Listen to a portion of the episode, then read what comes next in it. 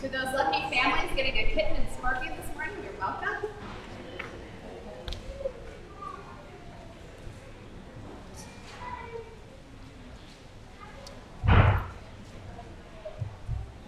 Let's pray.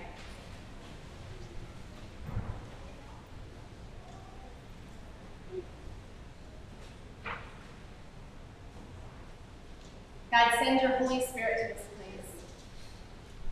Open our hearts and our minds and our best laid plans. Help us to really see today that there is nothing between you and your love for us.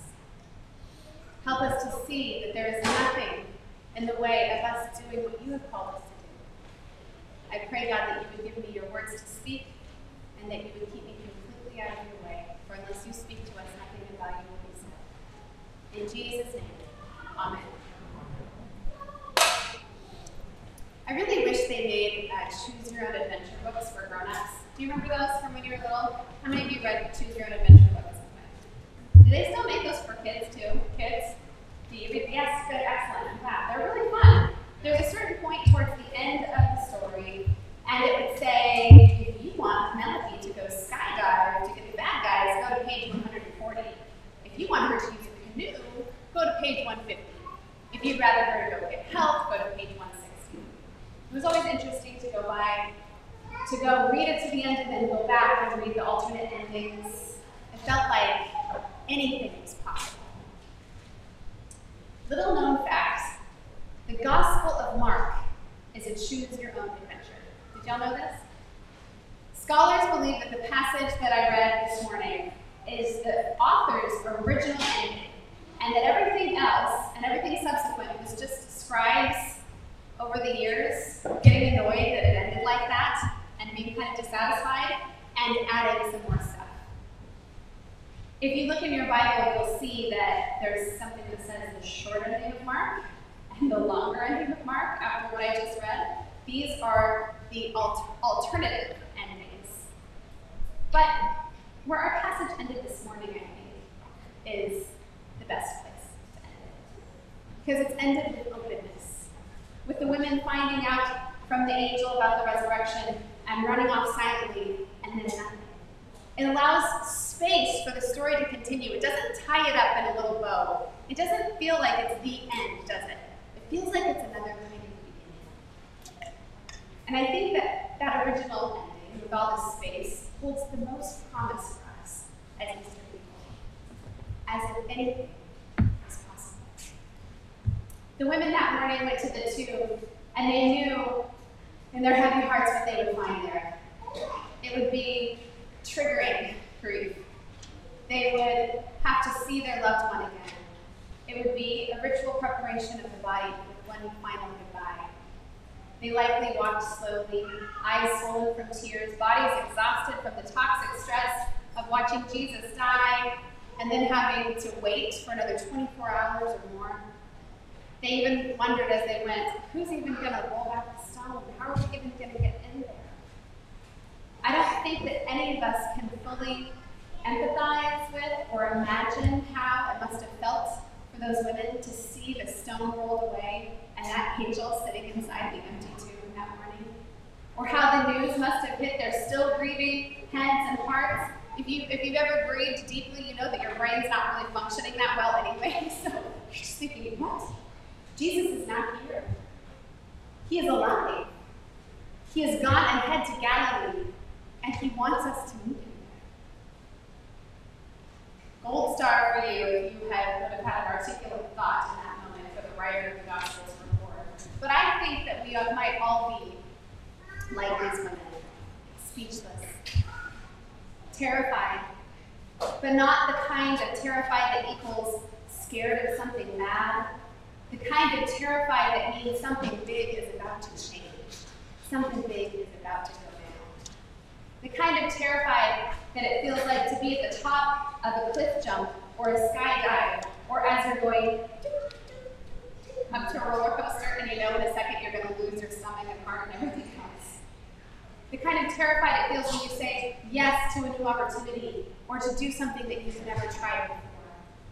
The kind of terrified that precipitates adventure.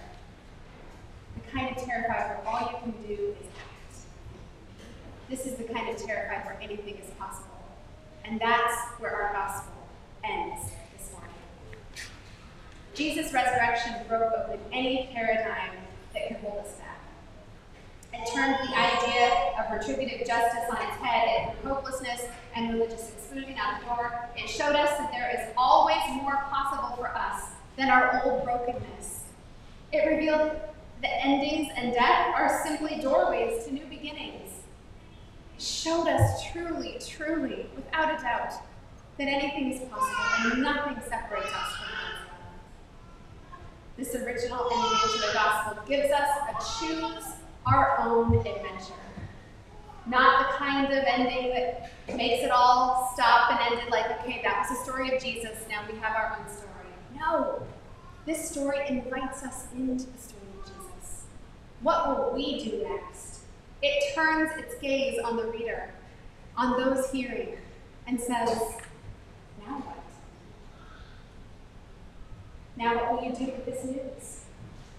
What will you do with this incredible reality?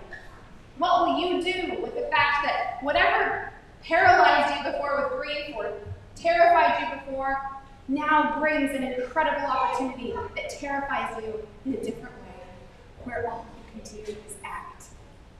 What will you do?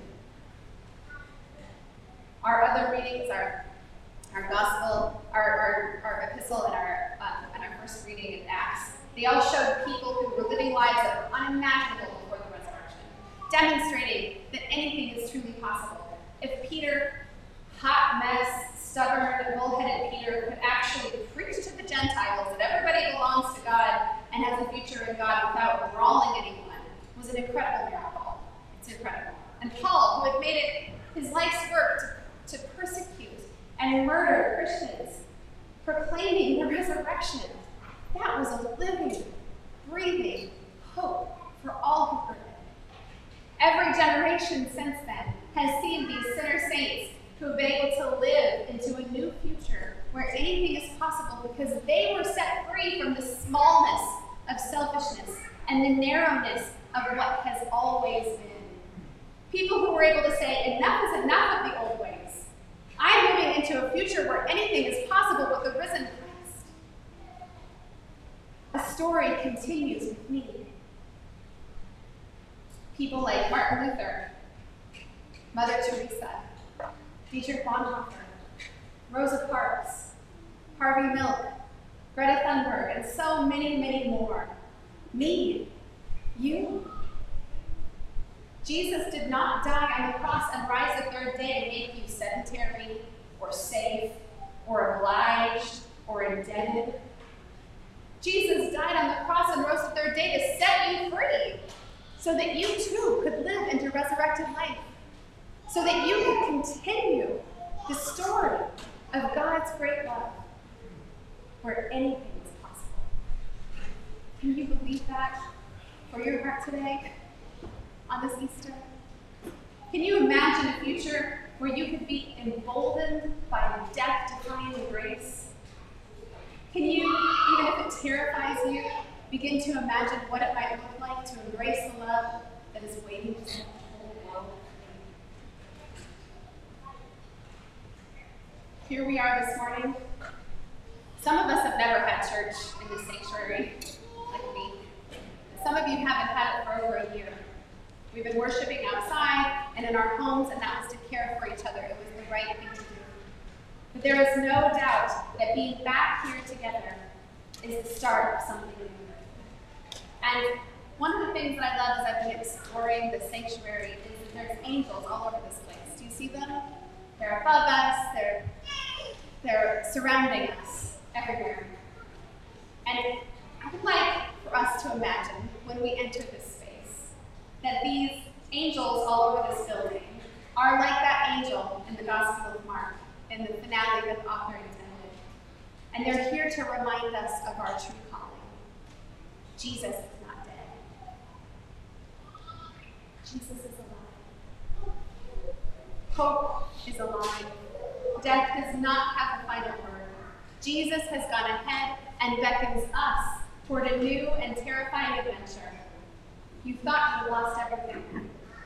But actually, anything is possible. It's your turn now. Choose your own adventure in God's great love. Amen.